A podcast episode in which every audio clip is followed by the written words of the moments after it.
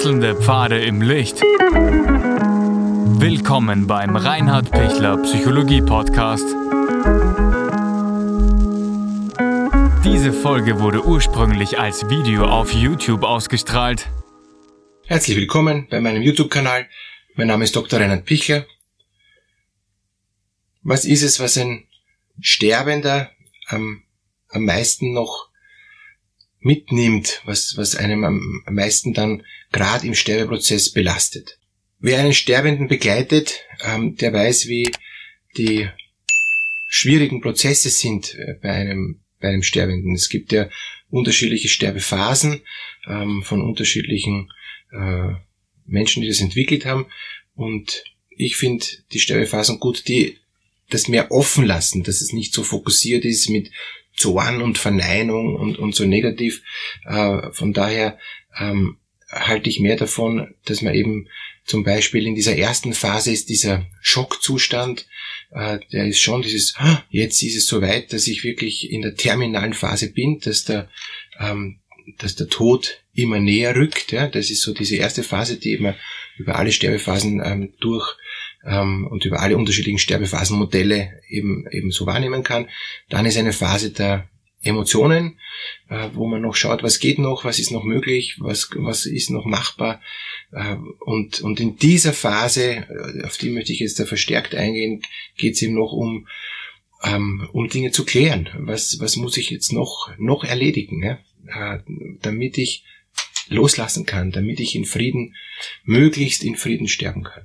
Weil wenn ich nicht in Frieden loslassen kann, nicht in Frieden sterben kann, ist der Todeskampf einfach ein ganz anderer und, und ich, ich habe das, das tiefe innere Wissen, jeder, jeder hat das Wissen, bah, ich habe noch irgendwas nicht erledigt, ich muss noch was abschließen, ich muss noch was abschließen.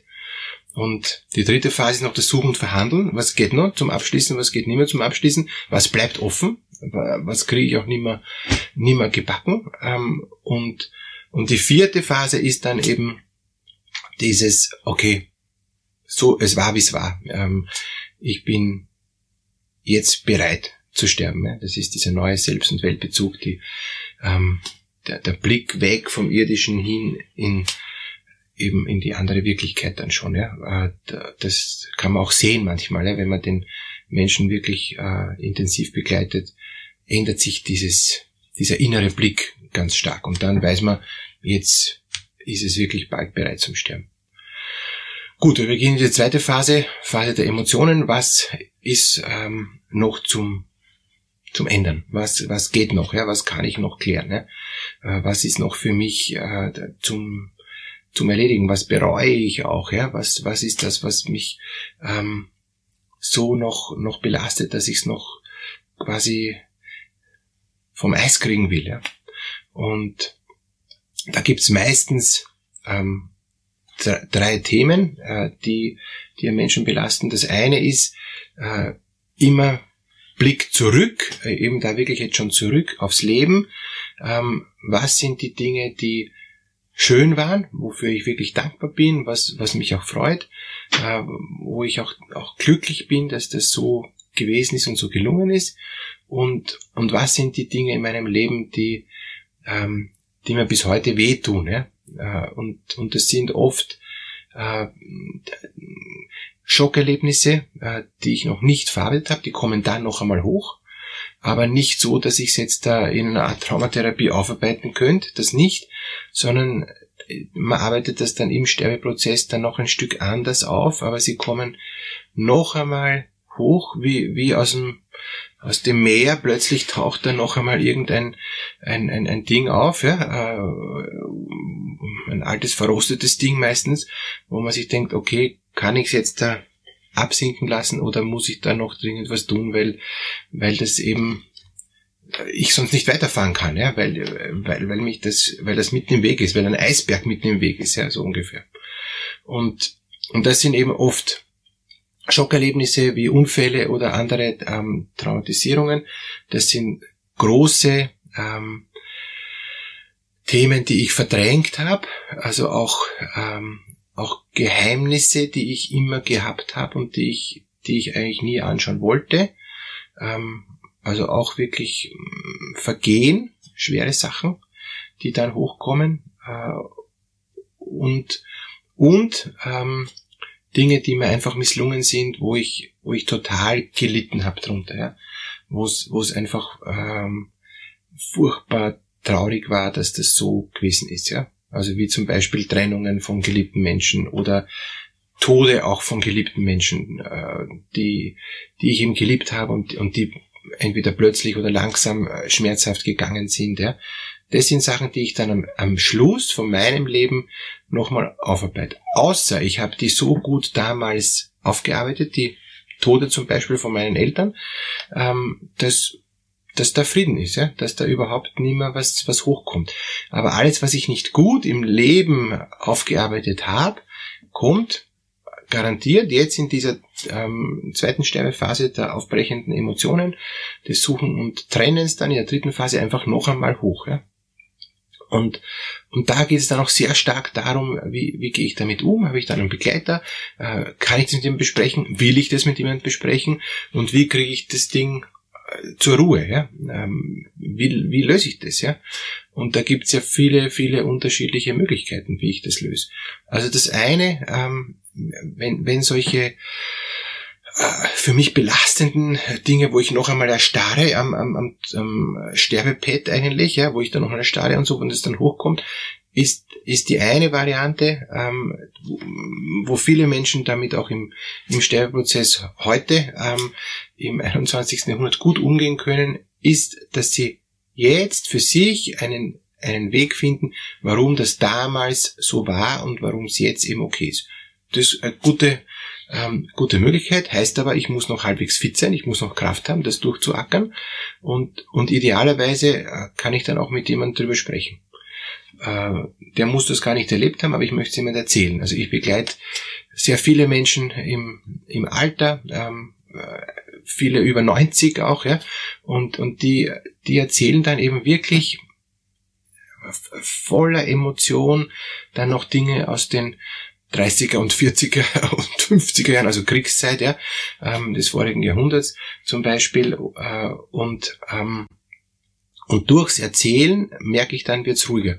Manche Sachen müssen sie dauernd erzählen, immer wieder. Und, und da äh, sage ich dann schon, Moment, das bringt nichts, wenn du Sachen zehnmal erzählst, das hilft nichts, weil dadurch kommt man nicht weiter, sondern da braucht es einen anderen Zugang. Und der andere Zugang heißt, kann ich dann mir vergeben oder kann ich dem anderen vergeben, damit das zur Ruhe kommt. Das dauernde Wiedererzählen, das hilft nicht. Das, das wühlt nur auf, löst aber nichts. Und dann sind wir schon bei dem Vergebungsthema. Ähm, kann mir vergeben werden und kann ich anderen vergeben?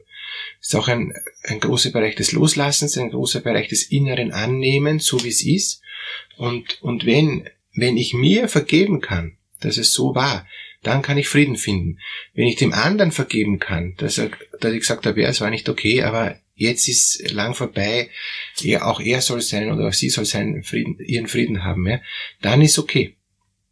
Wenn ich sage, na, da gibt's keine Vergebung in, in Milliarden Jahren nicht, ja, ähm, brauche ich wieder einen dritten Weg, wie ich dann damit umgehen kann, wenn ich sage, ich kann es nicht vergeben, ich nehme das, ich nehme diese Unversöhnlichkeit mit ins Grab, dann brauche ich irgendwie einen, einen Weg, wie ich sagen kann, obwohl ich es nicht vergeben kann, weil es ist unverzeihlich in aller Ewigkeit, ist es unverzeihlich, ja, äh, möchte ich davon geschützt sein. Und, und, und da braucht es noch einmal dann eine Intervention oft, wie ich als Sterbender, wir sind ja nicht noch im Vollbesitz unserer Kräfte, wir sind ja wirklich schon immer schwächer, schwächer, schwächer, wie ich dann für mich mich schützen kann, dass mich das von damals nicht mehr belastet. Und, und da braucht es dann auch, auch Wege, wie, wie ich eben sinnvoll mich schützen kann, so dass das auch dann für mich wirksamer ist und, und dass ich dann auch wieder einen inneren Frieden finde. Für viele ist, ist es eine Möglichkeit, dass sie einfach sagen, gut, das hat nichts mit mir zu tun und, und das, das war Zufall, dass ich im Krieg da ähm, eben an diese Frontlinie gekommen bin und so weiter, da kann ich nichts dafür oder dass, ähm, dass ich da vergewaltigt worden bin, da kann ich nichts dafür, ja, ähm, überhaupt nicht. Das war einfach Zufall, Schicksal, ja. Und, und ich kann das nicht aufarbeiten, ich kann das nur stehen lassen, ich kann nur sagen, ich habe es überlebt, es ist, es ist vorbei, ja. Ähm, ich, ich kann das auch nicht, nicht, nicht klären, ich kann das auch nicht gutheißen, ich kann da auch nichts nix Positives drin finden, außer dass ich es überlebt habe. Und dann muss man es auch so stehen lassen, ja.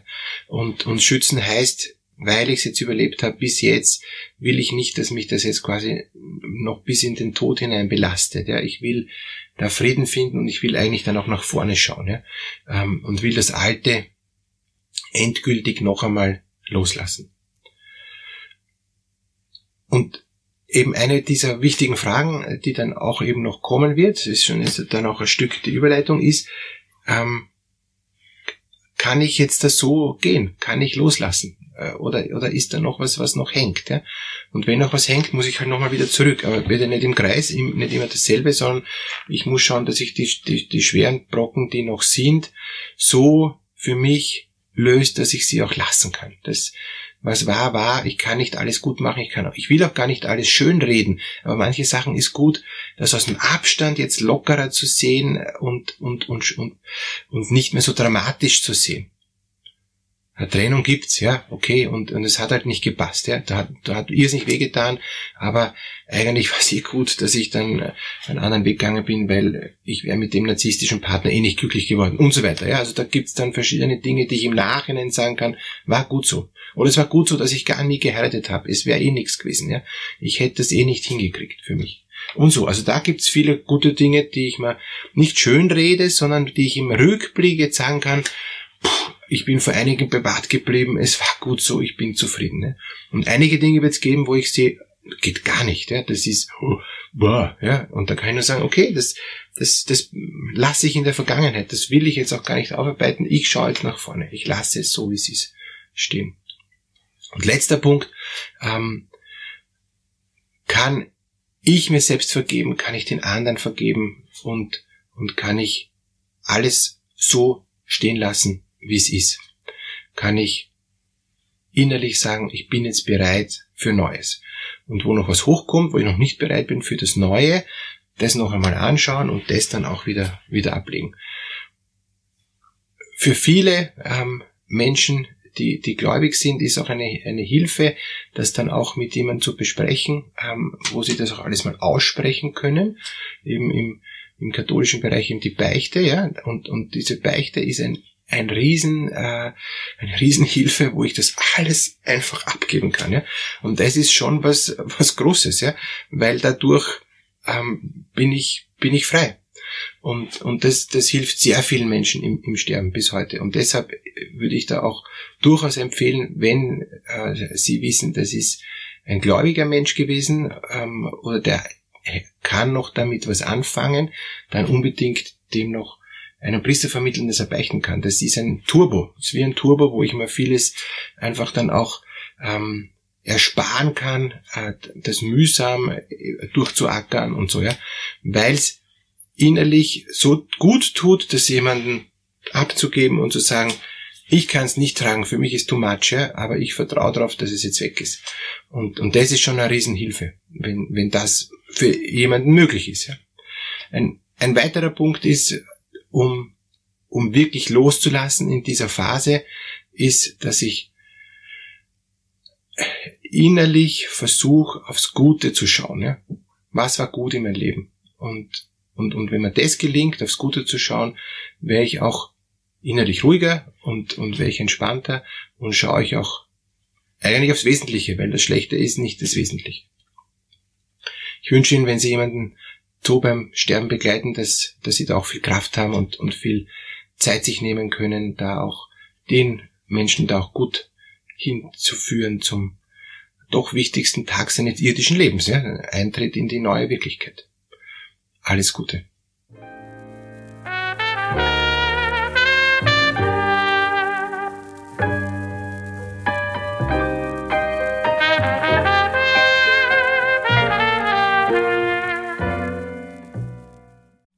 Wenn Ihnen diese Podcast-Episode gefallen hat, geben Sie bitte eine positive Bewertung ab. Wenn Sie Fragen oder Anmerkungen haben, können Sie Herrn Dr. Pichler unter seinem Blog reinhardpichler.at kontaktieren. Vielen Dank fürs Zuhören und bis zur nächsten Folge.